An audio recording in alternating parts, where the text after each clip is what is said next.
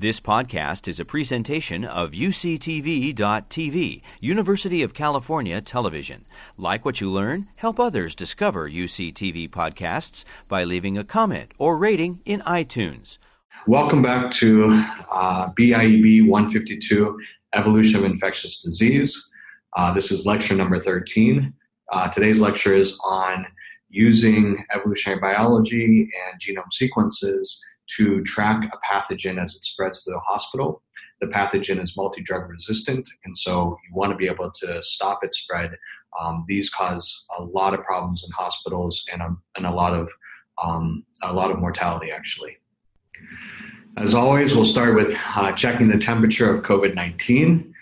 Um, and I guess what I want to say is that every state seems to be on the trajectory of opening back up.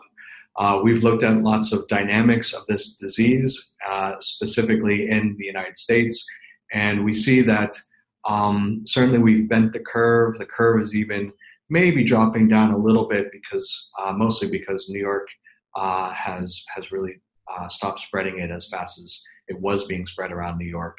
But uh, there are lots of areas where it's still increasing, and um, these are a series of different epidemiological models. Next lecture, we're going to go over one type of epidemiological model. They are all predicting that the number of deaths in the United States will continue to increase uh, due to COVID 19. And um, so, why I'm showing this is that you know we're all going to be in circumstances in the near future where our states are opening back up, people are um, traveling outside the house more and more, and there's going to be um, you know a lure uh, to all of the students in this class uh, to begin to relax their social distancing and so forth. And looking at these models, uh, it's not that safe to to be out there. I mean, the probability that you'll get the disease and you'll you'll have serious consequences are relatively low, but you don't want to take those risks. However, I also understand that we have to consider mental health and other factors, and you might want to get out and see people.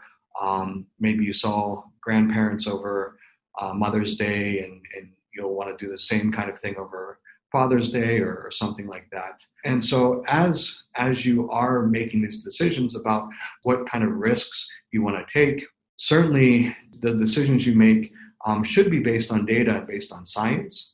Um, and so, what I want to share with you is actually an, an assessment tool in which you can use uh, in order to understand uh, how much how much risk are you taking. Uh, if you go to a place with 10 other people, um, what's the p- probability that uh, one of those 10 people actually has COVID 19 and could spread the disease to you? Uh, of course, like we talk about in this class all the time, this is just a probability, it's not a definite. Um, and so sometimes a small group will actually have somebody that has COVID 19, and sometimes a large group won't have somebody that has COVID 19. Uh, but this helps you uh, figure out uh, exactly what your what your risk is. So I'm going to actually stop sharing the screen for now, uh, and I want to go actually to the website to show you guys how this works. Hopefully, you guys can see this screen. Um, what I'm showing you here is this assessment tool. Uh, this is by uh, a collaborator from Georgia Tech, Josh Weitz.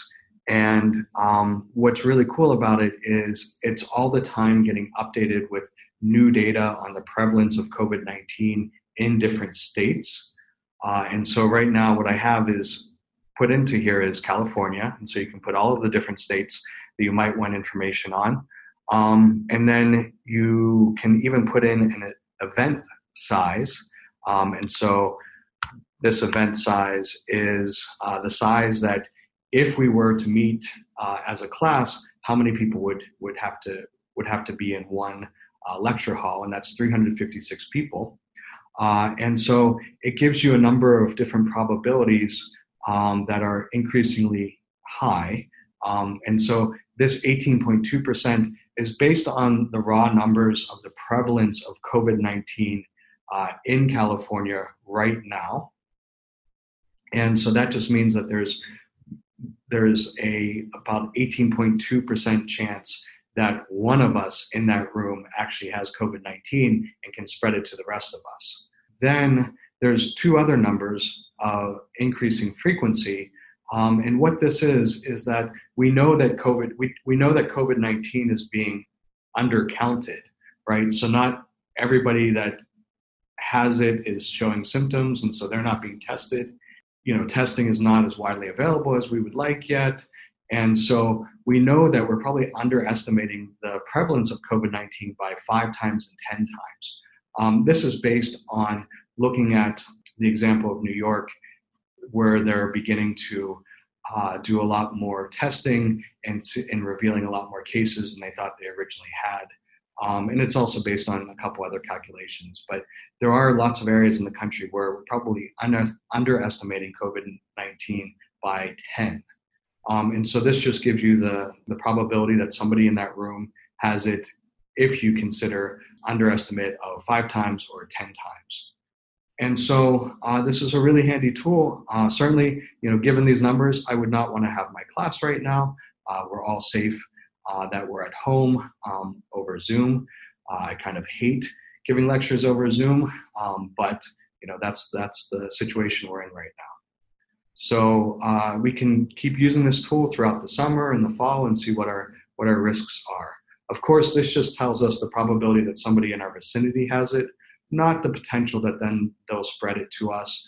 Um, certainly, if they have a mask on, if we have masks on, and our social distancing, then um, that's that the spread is even less likely.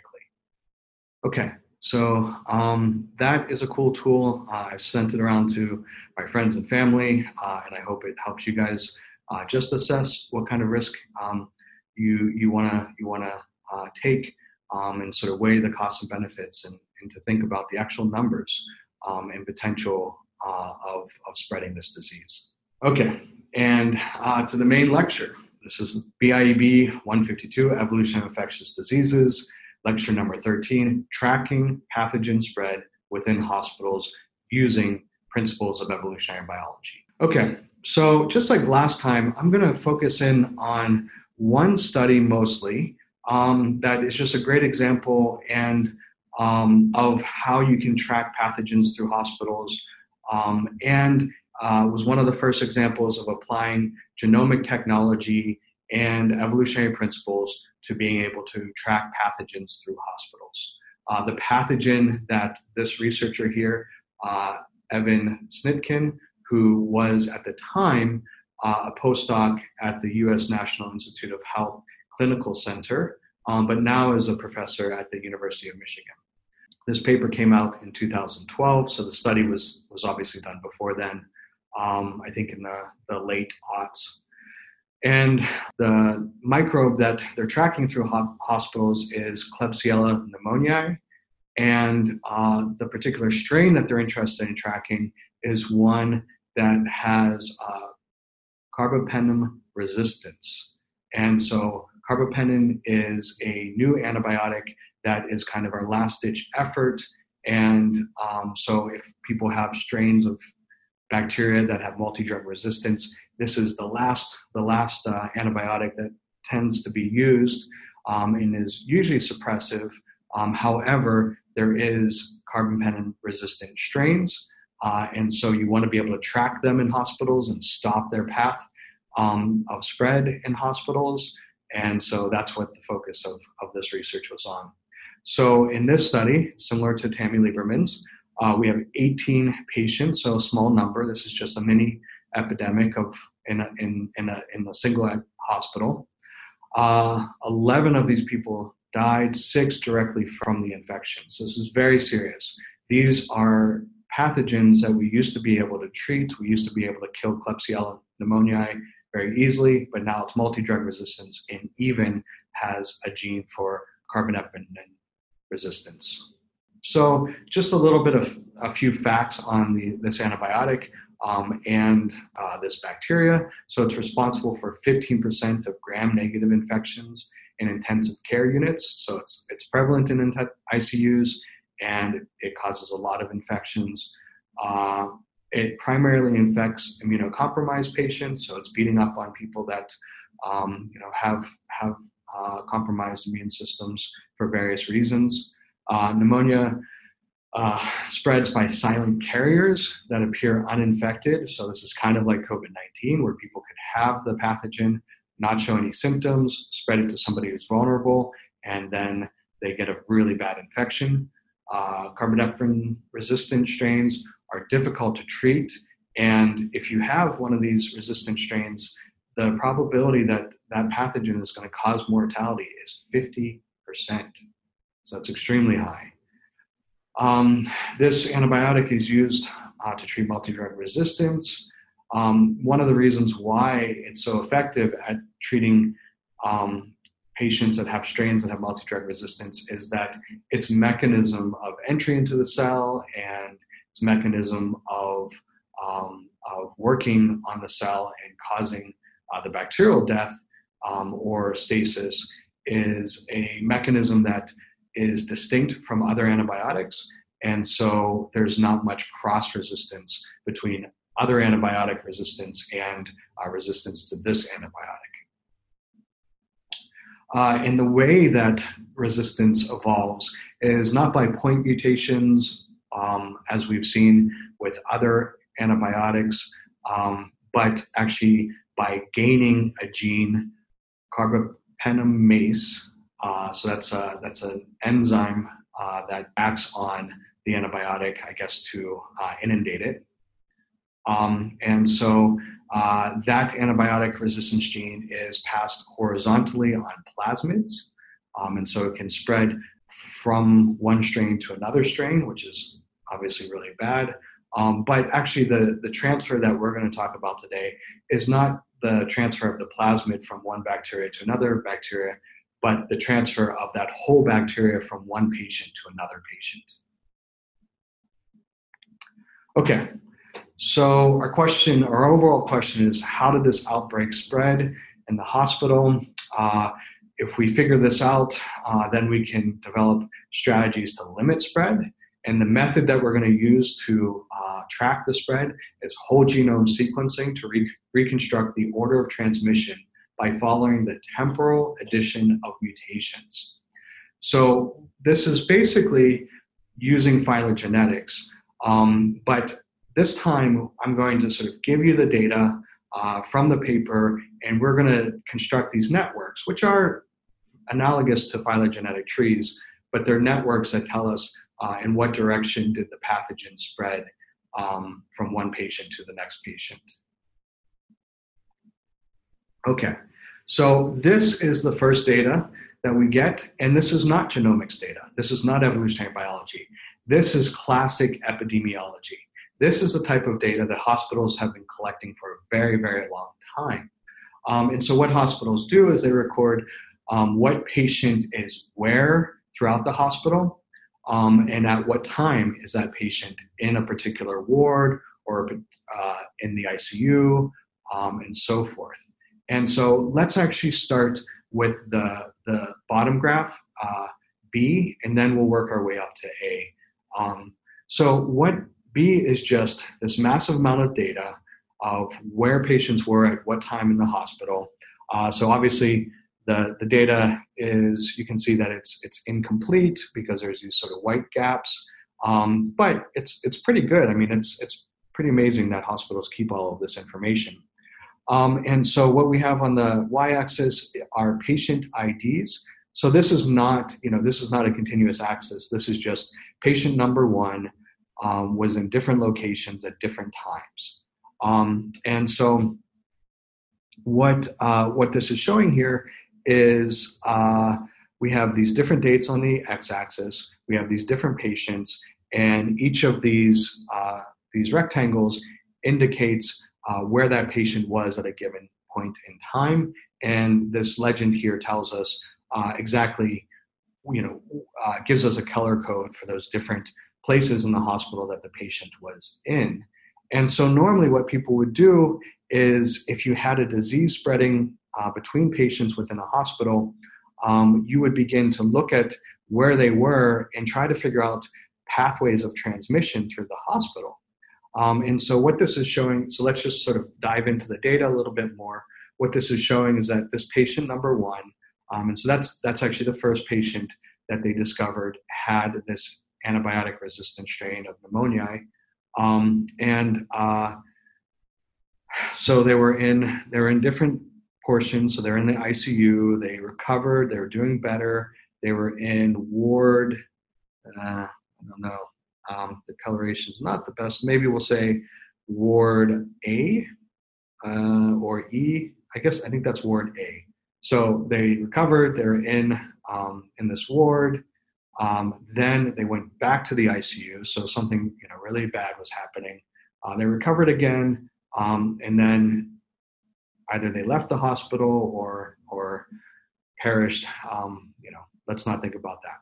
But uh, so then this patient must have had it and then spread it to other patients. Um, and so you can see that you know they might they definitely overlapped with some of these other patients, and so they began to spread the disease. Um, and then what ended up happening is it spread to 18 or spread to 17 new people, 18 people in this cohort in total. What this what this overall pattern is showing you is all of this yellow on the right side. What that is is that after they detect that somebody has this antibiotic resistant strain, they isolate them into a, a different area of the hospital uh, with just people that already have this strain uh, to limit the spread um, to other other areas of the hospital. Um, and so, what this black line indicates is when they first detected a strain that had that antibiotic resistance. And so, that time between the black line and the yellow line is when they detected, and then when they finally got the person um, sequestered.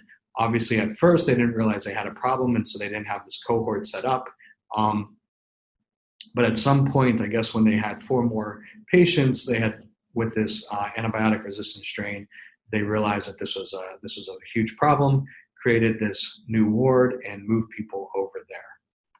This uh, this graph at A, before we move on, sorry about that. This is just telling you when they realized that they had um, the antibiotic resistant strain. So this lines up here, that lines up there, that lines up there. So that's just it's just kind of redundant data. Um, this data here is is actually in this figure as well. So normally, before we had genomic technology, before we um, used it to track diseases, um, what people would do is they would construct these um, networks of the possible pathways in which uh, the disease was being spread from one patient to the next. And so, what these networks are based on is that uh, patient number one, that is the first one, you know, it's patient zero actually in that terminology, the, the first person that had um, had the disease overlapped with patient number three, overlapped with patient number nine, and overlapped with patient number 15. And so they would have predicted that, okay, one spread it to three, nine, and 15. And then, um, then you have this crazy network of possible ways that it then got spread to all of the other patients. And you know, where we start out with arrows in certain directions, now we have double arrows because you know one could have infected three, could have infected 17, could have infected 14, and then infected 15. And so that's why there's sort of a double arrow here is that one could have directed to 15, then directed to 14, or it could have gone in that roundabout route and spread from 14 back to 15. So, you know, this network is pretty much useless because it's way too complicated. And then most of the arrows in the network are bidirectional. And so it doesn't tell you exactly who gave, you know, the disease to, to which person. Um, and so this is, this is traditional epidemiological uh, practices. Um, and so uh, epidemiology is something that we're going to talk a lot about today and also in the next lecture. And so this field of science is the branch of medicine that deals with the uh, incidence, distribution, and possible control of diseases and other factors relating to health. Okay, well, that's sort of the official definition, um, and it's kind of vague. The way that I think about it is it's the um, it's the type of medicine that thinks about things at a population scale. So it thinks about you know the spread of SARS-CoV-2 uh, across the globe or within a within a region, Um, it's not thinking about how to how to cure any individual person, but sort of the larger dynamics of disease. And so this is an epidemiological strategy because we're thinking about the sort of network of different patients and how they're, they're spreading the d- disease around between them.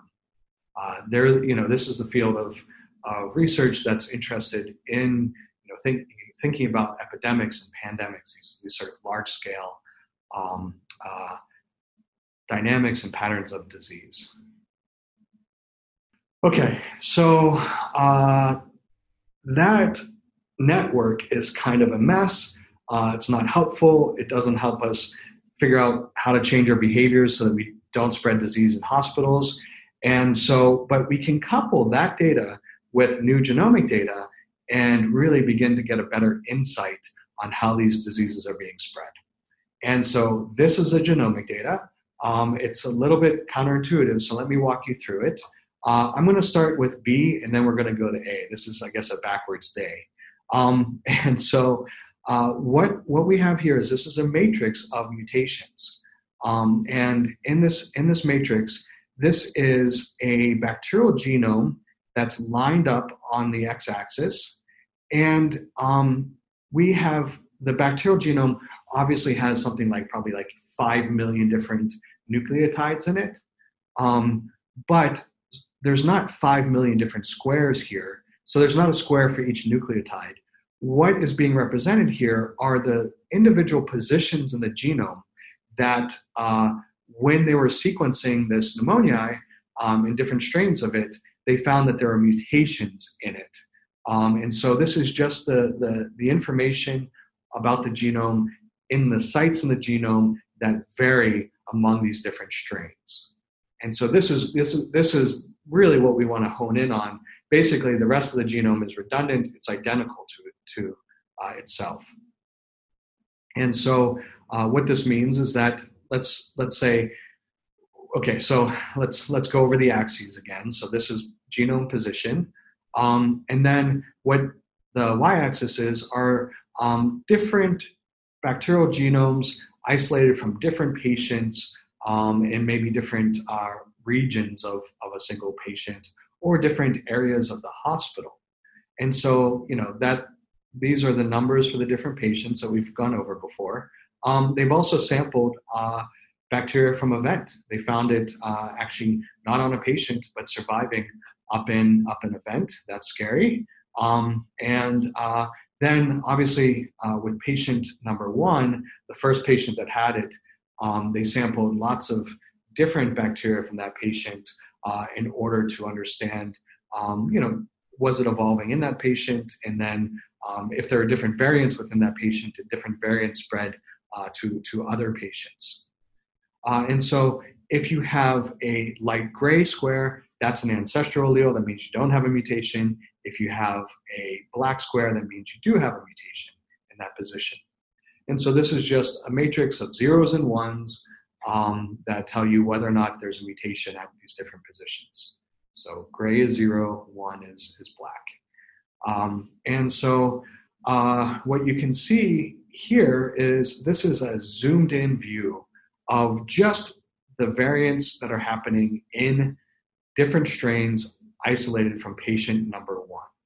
Okay, so we sampled lots of different strains from patient number one, uh, from different regions of their body, uh, in different ways of isolation, and um, what we find is that you know many of them have no mutations at all, but some of these isolates actually do have mutations. This means that uh, this strain was actually evolving and accumulating mutations as it was infecting that patient. This is very similar to what we saw with uh, CF patients as well uh, last time. And so um, then, if we sort of look at the sort of broader picture of what's going on here, um, we can see that these different strains within this patient number one spread. And so they spread and cause this cluster number one of patients and this cluster number two of patients. So, what I'm looking at here, why I'm able to say that, is that we can see that um, you know there's there's a lot of these bacteria that have no mutations, and then they likely spread to these other cluster of patients and got this unique set of, of mutations in its genome. Um, and then we also see that these, these strains here um, are in patient number one, and they have three mutations. So that's, that's this guy here. They have three mutations. And um, then there's this whole second cluster of patients that were infected that have strains that also have those three mutations. And so this one person must have spread to multiple different uh, people, and we can actually reconstruct that because one group of people got an isolate that didn't have any any mutations uh, yet, or it does look like actually this is this is uh, from from um, from patient number one here and has these three mutations, and then this whole cluster down here has those three mutations plus an additional one, and then this this patient here has has another one as well. And so this tells us this sort of overall pattern is that yeah, it began to mutate in patient number one, and then it spread, giving rise to all of these this cluster of patients two, three, and five. Um, and then over here, uh, this there's a second patient cluster you can see where this is a strain that's in patient number one. It has three mutations, and then all of this whole cluster up here has the same three mutations. And so these, uh, they all evolve these additional mutations as the strain spread from one to, to them and then among them. So that starts to give us some, some insight on what's going on here. Um, and so you can sort of work your way through all of that data and you can begin to reconstruct likely pathways. And so what I'm showing here now is a uh, the pathway that the authors of this paper um, hypothesize that this uh, strain took from one patient to the next patient. Um, and so this this is what traditional um, uh, methods would give us, but now coupling with genomic data, we actually have a much more narrow set of connections between these patients and an actual likely pathway that gives you a direction rather than these these arrows that have uh, arrows on both sides now you can actually see sort of how this is spreading so these arrows have uh, two different colors one is an epidemiological link one is a non-epidemiological link okay so what this means is that this link from one to three was one of them that was a possible one predicted given standard epidemiological techniques. So that's that arrow right there. Um, and so, you know, this, all of these connections here, one to three, three to five, five to two, uh, were predicted by the, the standard techniques. But what's really fascinating is that one to four, four to nine, one to eight, these are not predicted um, using standard epidemiological techniques. Um, but when we look at the genomes, we can actually see that it's most likely that you know just looking at the pattern of mutations and how those mutations accumulate over time that one likely spread it to four and eight even though they never overlapped in the same area of the hospital. So there must have been some kind of carrier that spread it to them. So another patient might have had it and been asymptomatic and overlapped with these two different people. Or you know maybe through the vents or something like that there is some other mechanism or pathway connecting patient num- number one to patient number four. So it means that we were not just, not only is this old way of doing things giving us this overly complicated map that is not, not very informative, uh, it is actually even missing connections between patients. So it's, it's overly complicated, but yet it's not complicated enough. It doesn't have all of the information. Um, so yeah, so let's now get into actually, you know, how do we look at these these um, graphs, or how do we look at these matrices and make these these um, pathways of transmission? Okay, so in particular, I want to go back to the data and I want to, with you guys, reconstruct how one went to three to five to two. Why we why we have that that um, that ordering based on the genomic data. Um, so note that in the epidemiological data, you know, we knew one, we, we thought one went to three, but we didn't know sort of the pathway from three to five to two, that seems most likely, but it could have been three to two to five. And so um, now we can make sense of that order given the, the genomic data. Okay, so this is you know a lot of a lot of stuff on the screen here. Um, what I'm showing you is I have taken this is that larger matrix that we were just looking at, and I've taken out just a sub matrix of it, so a, a, a smaller component of it. That's what I'm showing you guys here. Um, and then um, this is, I'm also just showing you um, the, the, the classic epidemiological data so that we can sort of cross-reference with the genomic data. Okay, so we know that, um, that it started in patient number one, and then we want to ask ourselves, where, who did it spread to next, right? So we have um, in this, this subplot, um, this is cluster number two. If you remember from the original matrix, um, we just have three new patients that, that got, got the disease from patient number one. So two, three, and five. Uh, these are, are, of course, are just patient number one down here, just different strains isolated from patient number one. Okay, so we want to ask ourselves, you know, given this data, how do we, where do we think that this this uh, strain? How do we think this strain spread? Uh, I guess the better question is more precise. Who is the next person that got the strain from patient number one? Uh, so, of course, if you have number one, maybe it was patient number two. That's the next person on our list. Um, but actually, I would not predict that patient number one gave it directly to patient number two. And the reason is, is that patient number two has two unique mutations um, in its genome, whereas patient number three and patient number five have only one additional mutation from the original strain that came from patient number one. And so it is parsimonious that the strain spread to either three or five um, and then spread from these, pe- these patients uh, to patient number two.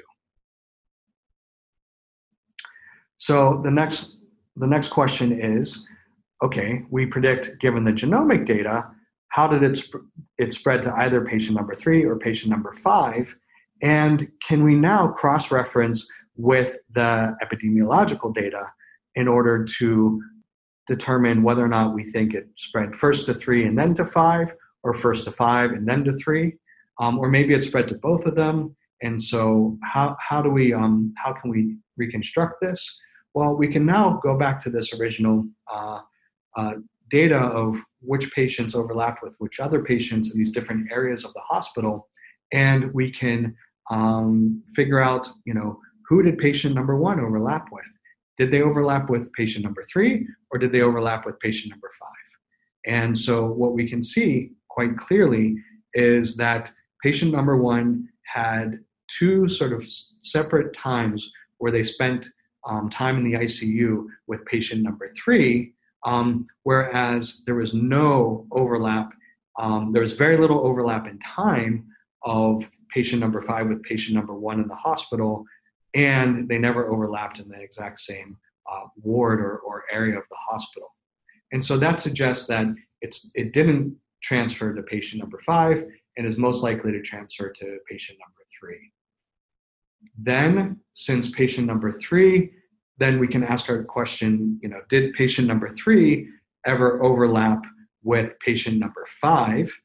And then creating a possible pathway to patient number five. And that's what we, we definitely see that they spent some time in the ICU together. Okay, so it makes sense then that patient number one did not directly spread it to patient number five, but it went to three first, then to patient number five. And then the next step is from patient number five uh, to patient number two. Let's just cross reference to see if patient number five, yep, patient number five and patient number two uh, overlapped in the ICU as well. Um, and so, you know, that network of connections now uh, is a direction. You go from one to, to three, three to five, and then five to two. and that's that's what makes the most sense in terms of the genomics, uh, but it also makes sense in terms of the uh, overlap of these patients in different areas of the, the hospital. Okay, so now I want to actually do a problem with you guys. Um, we just kind of did, but you know this is this is what you're going to see on your exam. Um, and so I'm actually going to uh, stop sharing my screen and use the whiteboard behind me to help you answer these things. So this is this is the network, and uh, in the question I asked you to um, look at these patterns and create a create a, um, a pathway. Uh, and in the question, I had I just pointed out a few different strains, and that was just to sort of make the set smaller so it was easier for you guys to to work through. Um, but actually, you know, I'm working with you right now, and so let's just let's just try to figure out the pathway for all of these different pathogens. Um, I'm sorry, all of these different strains of this pathogen. Uh, and so if you look at the where you start with this, right? So I don't have patient number one here. Um, all I have is uh, you know this this sort of subset of the matrix.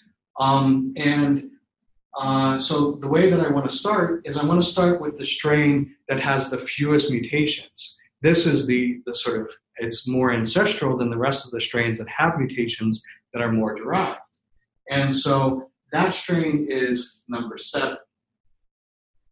So you can see that, yes, it does have mutations compared to number one, but all of these sites out here are not variable, whereas these guys all have some variation at those sites. Okay, and so let's let's sort of what we want to do is we want to now um, make connections to these other these other strains, but we want to do it in a stepwise manner where we're just adding in new mutations. And so, what is interesting is I can tell from this that there's actually a lot of different clusters, um, a lot of different unique mutations, and so there's going to be lots of connections uh, stemming out from number seven. So seven is going to go to the vent. That's this guy here, this one mutation. It's a unique mutation, so from the rest of them, so it's on its own little own little island.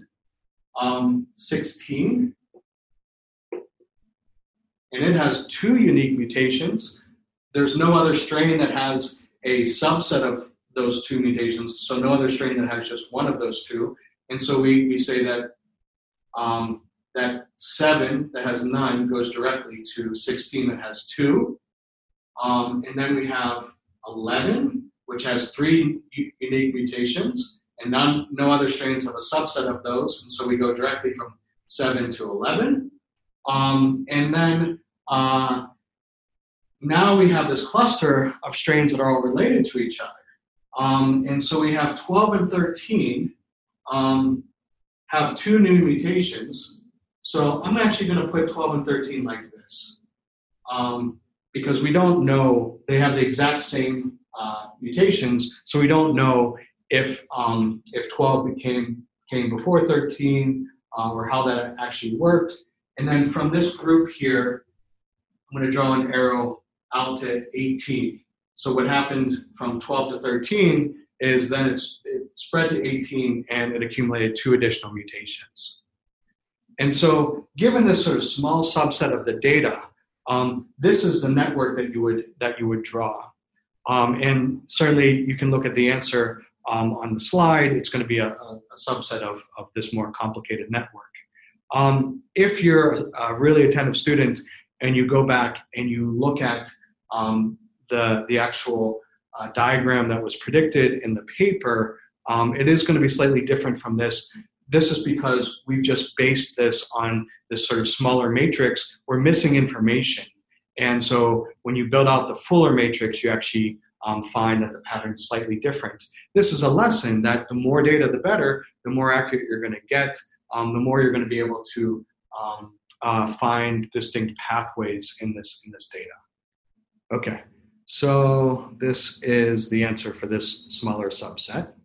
Um, let me just look behind me. You guys can't see this, but um, yes, in fact, we have um, we have the network that we built um, is, uh, is a larger version of, of C.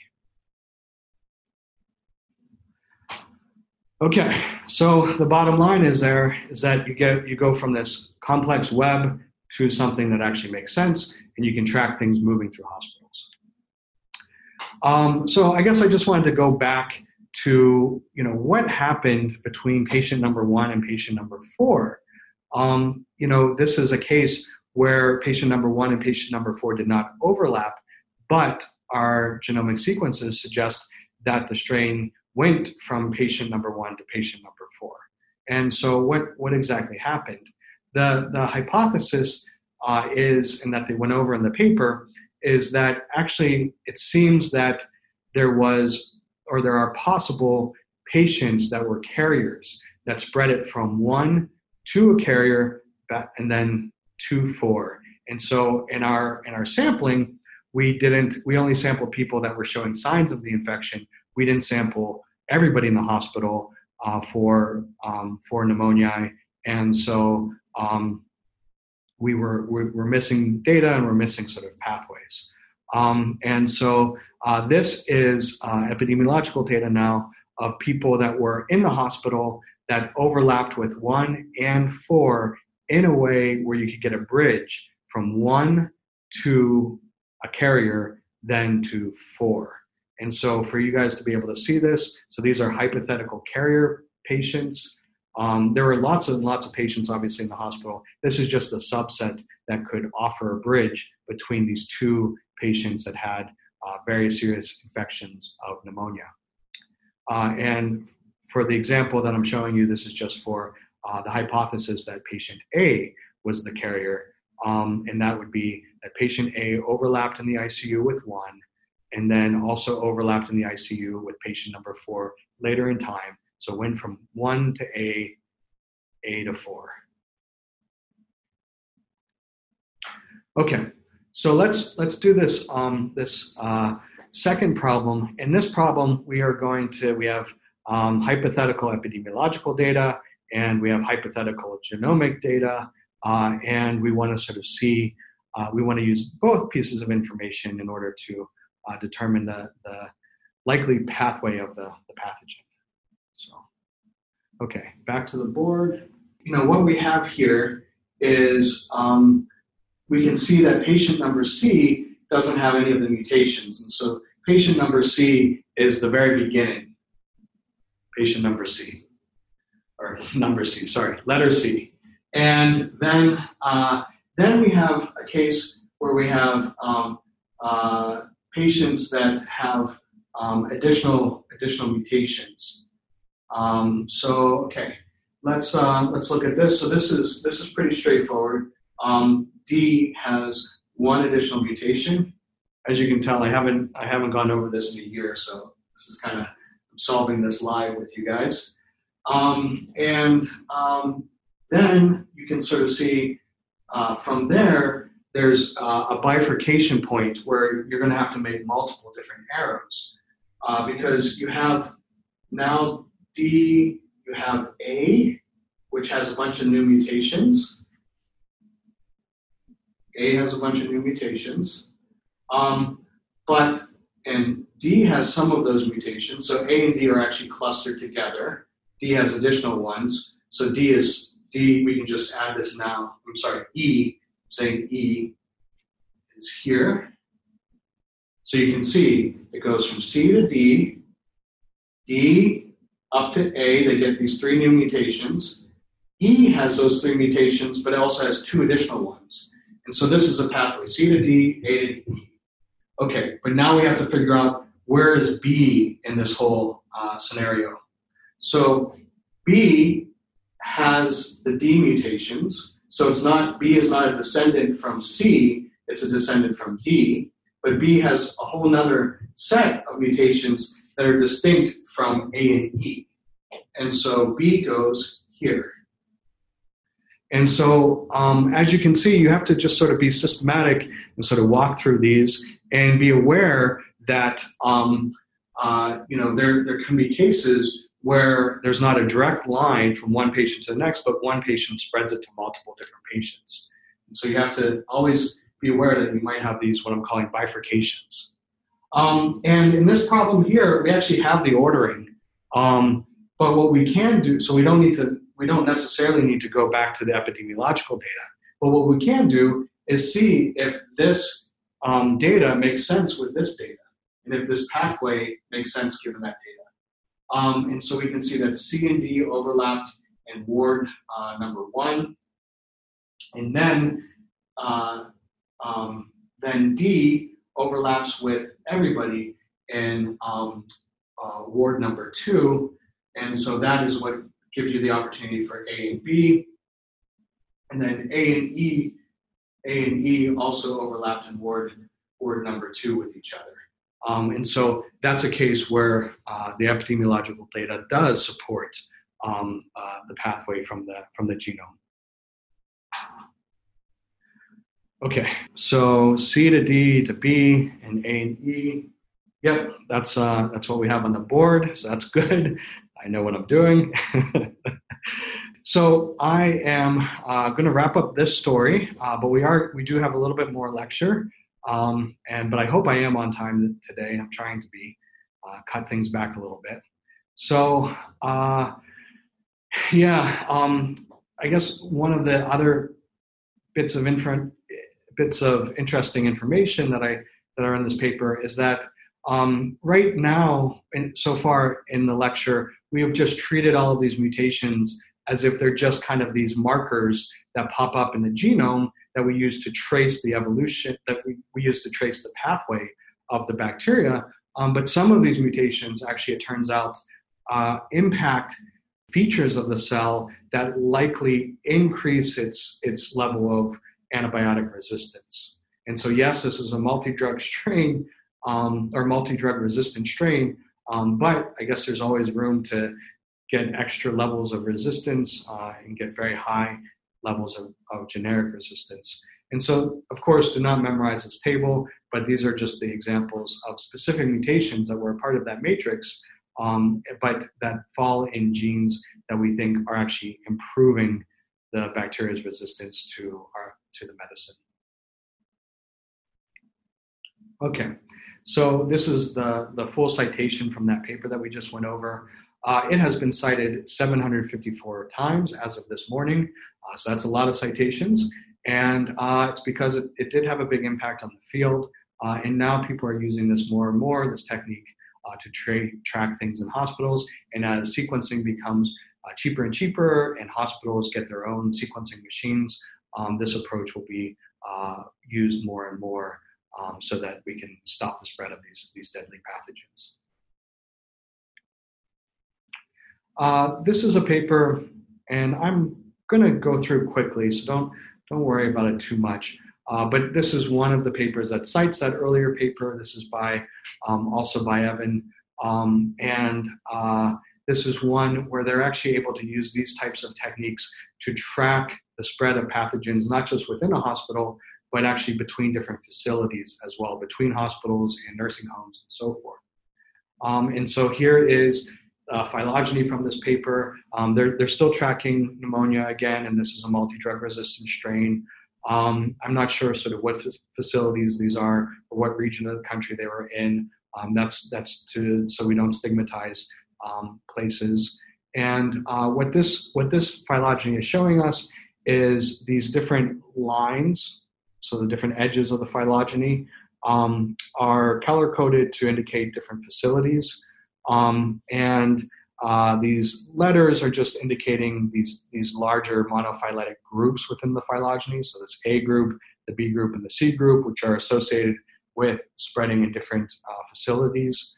Um, and then um, all of these numbers on the phylogeny indicate roughly when a strain uh, transferred from one facility to another facility. So, um, what this shows us is that actually facility uh, A, so light blue, um, really there's a lot of transfer from that facility to these other facilities, and so we know that A, you know, A, there's there's a problem here. Uh, why is it always starting at, at, this node and then spreading out to these other facilities? Um, can we be more careful when people uh, transfer from facility A to other facilities uh, to sort of decontaminate them or, or whatever. Um, and so uh, facility A turns out to be a nursing home. Uh, and so we're seeing with COVID 19 that, that nursing homes are these, these, these uh, areas where people can spread infection pretty, pretty well. And so it's clear to us now, especially in the United States, that we need to pay more attention to our nursing homes and give them better resources so that they're not these hubs um, for spreading these really bad diseases. Uh, this is also some data from that paper. Uh, it's just showing that um, it, it, it's showing kind of two things in, in one. Uh, so this is the number of genetic links between facilities. Um, and so that's the number of times you go from blue to green, uh, red to blue, and so forth. Uh, so that's the number of time, genetic links. Uh, and then this is the number of patients that were transferred between facilities. And so this is just classic epidemiological data. You know, how many times do people go from facility A to facility J? Um, and uh, it turns out that there's this really nice, very highly significant pattern that if facilities were transferring more people, um, then they're more likely to also transfer the pathogen uh, from one, one facility to the other facility. What this tells us is that you know it really is this sort of overall pattern, this movement of patients from one place to the other place that predicts how likely they are to transfer a disease. This makes complete sense. Um, but sometimes when we are um, when people are reconstructing these stories, they don't focus on these larger patterns and they sort of maybe demonize a certain patient. You know, a certain patient is a, is a spreader and they're causing you know the, the disease to go from one one facility to the other facility. Um, but this pattern is not consistent with the idea that there's just one single patient who's a spreader. This is just this overall flow where you know the more times patients go from one facility to the other facility, the more opportunities there are for patients to transfer the disease, and that is what bears out in this data. Okay, so the last part of the lecture, I want to talk about. Okay, we've been, and this is where we're really beginning to deviate uh, from evolutionary biology. It's a little bit uncomfortable for me, but um, what I want to say is that you know in this course we're learning about how we can use evolutionary biology to inform us about pathogens. Well, then what, what can we do to actually um, what what can we do with that information? And so uh, this is an example of where people are now thinking about architecture and thinking about how to design buildings in ways um, that limit the spread of pathogens. So we can see, you know, from the genomic data um, that you know the more people that are um, moving between one place and another place, or that there are vents where this pathogen is actually occurring, um, and that it's a part of the transmission pathway. Um, you know, all of that kind of information. As we collect more and more of it, we can then begin to to isolate where there are problematic spots in buildings um, and begin to design buildings that limit the spread of these pathogens. And so this is the next step is to thinking to collecting data directly on um, how pathogens spread in buildings uh, and then uh, adjusting the way that we design buildings to accommodate this. And I, you know, normally I do teach this because I do think it's a, an, an emerging field. It's interesting. It's interdisciplinary between architecture and in microbiology and epidemiology. But um, I have to say that it feels even more relevant this year as we all are trying to avoid COVID 19. Um, and I believe, you know, given the scale of the pandemic that we're going through right now and the damage that it's doing, uh, that there will be so much more interest in, in, this field in the future. So if this is fascinating to you, you know, I think that there's a, a good future in this. Uh, and so this is mostly data from this uh, micro B net. I'm not sure exactly how they pronounce it, um, but it's a built environment network of microbiologists that think about these problems. Um, this is based in, uh, in Oregon. And the two questions that we're going to grapple with right now are how do we limit the spread of microbes? And um, so that's that's direct. That's very clear. You know, how do we stop the spread of pathogens down a hallway or through vents or so forth like that? And so the output there is just um, limiting the number of bacteria or viruses that are getting from one room to the next room or so forth. But there's also this other question that's pretty fascinating is how do we nurture the presence of healthful microbes and suppress pathogenic microbes? The idea there is that maybe one of the best ways to combat uh, the spread of pathogens is to have your environment not be completely sterile and vo- devoid of any microbes, but to have a rich community of microbes that are healthful. And so it's harder for pathogens to invade if there's already microbes there, you know, living on surfaces, um, using up the resources that are available to bacteria, and stopping, creating the first sort of level of protection and, and buffer from uh, invading pathogens. So we're going to talk a little bit about this idea of you know nurturing. What are the types of things that we can do to buildings to nurture good microbes, not bad microbes? Okay, so the first thing that's pretty obvious to think about is um, what is the configuration of your rooms? You know, we have lots of different ways to construct buildings. In Southern California, I think we have really convoluted, crazy architecture, uh, especially on our campus at UCSD. Um, there's a lot of uh, brutalism and there's a lot of very contemporary architecture. Um, and actually, the way that a lot of these buildings are designed, where we where we have doorways that open not to central hallways, but we have doorways that open or rooms that have doors that open directly to the outdoors. Um, that's actually a really good way to design a building in order to not spread pathogens to that building because you have all these isolated rooms. They open up to the outside where there's lots of air circulation and so pathogens are less likely to spread. That's good for us, and we can do that in Southern California uh, because we have such great weather, um, but that's not an option for a lot of other places. And so we can think about the way that these um, the rooms are oriented, and we can even use um, uh, graph theory, which is a type of mathematics that um, looks at these different orientations of networks and how nodes in these networks are connected. And those are abstractions to the way that buildings are designed. Um, and so we can think about, you know, how can we limit the connectedness through this network um, so it's harder for pathogens to move from one room to another room. Uh, and so this is actually the, a very common design for buildings. This is actually how my building is designed uh, that I'm in right now, where you have a central hallway and you have rooms off of that hallway. Um, and this is the worst. Uh, all of these rooms are connected by just two doorways. So if I'm in room here, this room, and I want to get to that room, I just have to go through one doorway into the central hallway into another doorway. And so this is highly connected and perfect for pathogens to spread around. So that's not good. Uh, we're getting a little bit better here because if you're in this room and you want to go to that room, you have to go through one doorway, two doorways, three doorways, four doorways. Um, and so this is getting a little bit better, but this is this sort of shotgun um, design. This is a design that a lot of apartments are built like this in New York City. Um, this actually is a very good design. It kind of sucks because you have to go through all of these different rooms to, to, to get to another room, um, but it actually uh, will limit the spread of disease um, because there's not this sort of central hallway or this central node that um, uh, can the disease can go to and then spread out from. So, you know, this all makes sense, but um, is there data to actually support that the number of doorways is the unit that we should be thinking about in terms of the connectedness of buildings?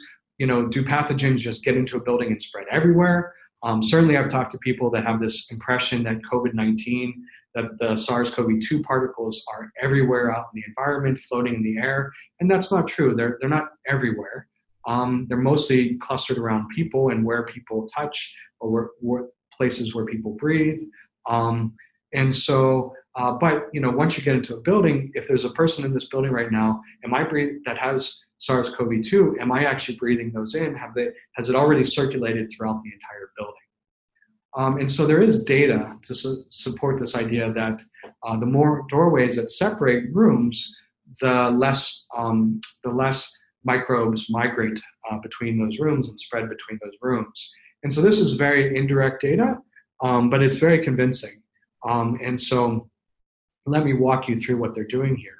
So they have they have each of these data points is a sample of microbes that they've taken from a room Um, and they've looked at which microbes are in there. They're just using uh, DNA sequencing techniques to do this. Um, and then they can say, okay, this room has microbe A, B, and C, and D. This room has microbe D, E, and F. Um, and so there's some overlap between the, the microbes in those two different rooms, but they are, they are also distinct. And so that level of overlap and um, is, is what gives us this, this variable biological similar, similarity. So that's just the similarity of microbes that when you're making a comparison between two different rooms, how similar are, are their sets of microbes? Um, and so each point is not, I shouldn't have said a room, each point is a comparison between two different rooms. And so uh, rooms that are connected uh, by how many doors between the offices. So we start out with one, uh, two. Um, these tend to have very similar microbes in both of those spaces, whereas um, if you're separated by 12 doors, uh, then you, you begin to have uh, share fewer of the same microbes. And so that's the pattern that you would um, predict if, um, if doorways limit the spread of microbes and of pathogens. So we can think about the overall structure of buildings, but we can also impact um, the conditions within buildings in a way that um, limit the spread of, of pathogens, or in this case, what we're going to talk about is shifting the microbial community from pathogenic to healthful microbes. Um, and so, uh, what we have here is let's just look at this first graph and then we'll get through the, the other ones. Um, what we have here is um, this is proportion of bacterial sequences closely related to pathogens. Okay, so basically, we know we know we we know what what bacteria are pathogenic, or we know a lot of the bacteria that are pathogenic. We can sequence their DNA, and then we can, compare that DNA to DNA from bacteria that we're sampling from a, from a, a structure, from a room, or from a building. Um, and what they're doing is they're they're getting this this this you know basically the level of microbes that could be pathogenic, um, and then on the x-axis we have airflow. And so what they're showing is that um, if you increase the airflow, you're actually decreasing the proportion of bacteria that are pathogenic. So you're not just sort of sweeping out all of the bacteria from a room, you're actually altering the conditions in a way that there are fewer pathogenic bacteria get compared to the good bacteria. And so you're actually shifting that community towards a more healthful community. Um, and uh, the, these, these um, data points are, are colored uh, to indicate um, what types of circulation, indoor mechanical or indoor windows, uh, is causing this, this airflow, these different airflow velocities. Um, so don't, I, am not too worried about that. Um, just look at the overall pattern. Um, and then uh, we have another group here. This is um, outdoor spaces. Uh, so airflow was just being quantified within buildings, not out, outside of buildings, because uh, they're qualitative very, very different. Um, but what we can do is we can we have the same um, the same y-axis here, but now we're looking at uh, humidity and we're also looking at temperature. And so as we increase the humidity, we are decreasing the number of pathogenic strains. And uh, if we increase the temperature, we're actually increasing the prevalence of bad bacteria. So colder, dry areas are places that um, pathogenic bacteria do not do as well, and the good bacteria do do better. And so that's what we want to consider when we're adjusting climates within inside of buildings uh, and, and also it indicates why outdoor spaces uh, are, are, have fewer pathogens uh, in them as well. Okay, this is just a diagram for your, don't memorize this, this is just sort of talking about the different ways that pathogens get spread into the body and then get spread from the body into the built environment. And then this is a slide that sort of walks through different ways um, that we can, different things that we can augment in order to uh, produce a more healthful microbiome in our house. Uh, so we can increase ventilation. Uh, obviously, we want to control uh, exposure to farms. We've talked about that a bunch of times about how um, farm animals can have pathogens that spread to us. Um, and uh, you can actually have things in your house like plants that have good good bacteria that help support that um, that good uh, house microbiome.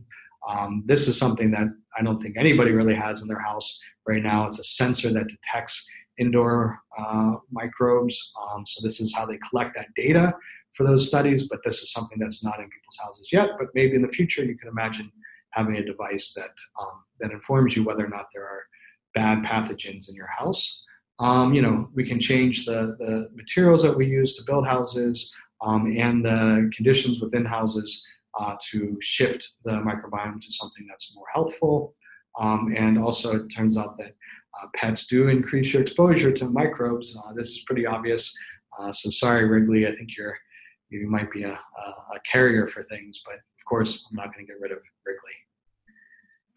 Okay, uh, these are just some questions that um, are uh, things that are on the horizon, uh, types of research that would or would drive types of research that uh, would be productive in thinking about how we can augment our houses and architecture to limit the spread of diseases.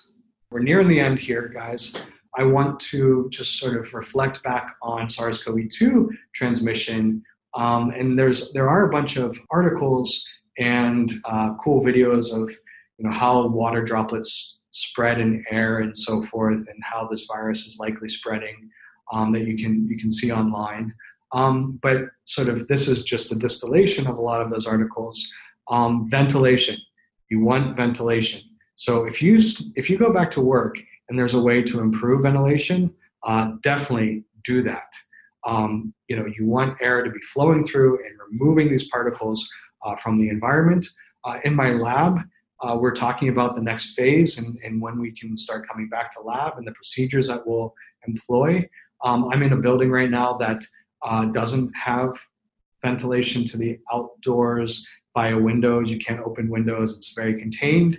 Um, and so obviously we have a ventilation system, but that's that's sort of running at a certain rate, and I'd like to be able to increase that. So, uh, without talking to facilities and you know re-engineering the building, there are ways that you can increase ventilation in these buildings that you think don't um, have the ability to to augment it.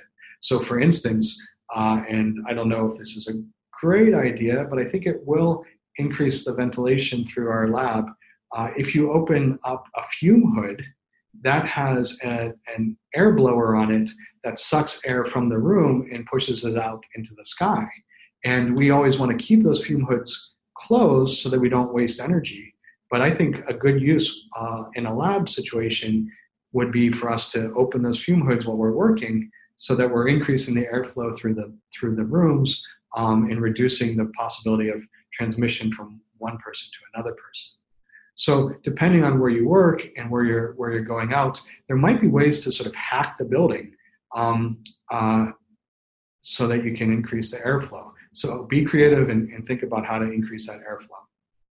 Uh, maintain distance between people, of course. Avoid common areas. So that's that's obvious. Uh, I think for the lab, uh, when we start to come back, we should put a sign on the door of bathrooms so that only one person's in the bathroom at a time, even though there's multiple um, toilets. Um, so that would limit the, the spread as well. Uh, and avoid elevators if you can. Uh, if you're on an elevator, just uh, be one person on that elevator at a time.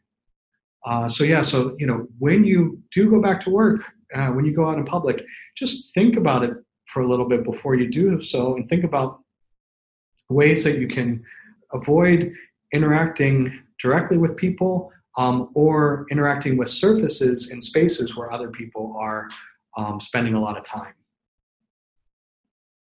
Okay, so don't leave yet. This is our summary. It's a very simple one for today. Uh, we can use whole genome sequencing coupled with epidemiology, epidemiological data um, to create these, tran- these transmission maps. Um, and we can augment our architecture in ways um, to limit the transmission of pathogens. And so I don't want you to leave yet uh, because I, I want to again go circle back to COVID 19. That's what we're all thinking about. And I want to say that the things that I taught you today are the, the, the same um, techniques and the same principles that we're applying to track COVID 19 around the world. Um, and so these are, this is all uh, screenshots from nextstrain.org that we've talked about where we have this phylogeny. And what I'm, what I'm showing you is that they actually have this function on the website um, where you uh, can watch how, how the, the uh, virus SARS-CoV-2 um, was evolving and accumulating mutations and diverging and splitting, and then also how it's spreading around the world. And so this phylogeny gives us information about where in the world um, this virus was at different time points and how it spread around the world. And so it starts out in China, uh, it spreads um, to other areas in the Pacific region. Um, and then as, as sort of we're moving on, it begins to spread to Europe, spreads to the United States as well. Um, and uh, or I'm sorry, it goes from here to here, and then here, and then now we have this sort of craziness of spread where now uh, it, it appears that you know strains are spreading spreading now from back started out in China, spread to Europe, and spread to North America, and now are spreading back to Asia from these places. And so now it's a it's a mess. Um, but that phylogeny and, um, allows us to be able to reconstruct all of this. So thank you guys, and I will see you uh, all next week. Take care and have a good weekend. You've been listening to a podcast by University of California Television.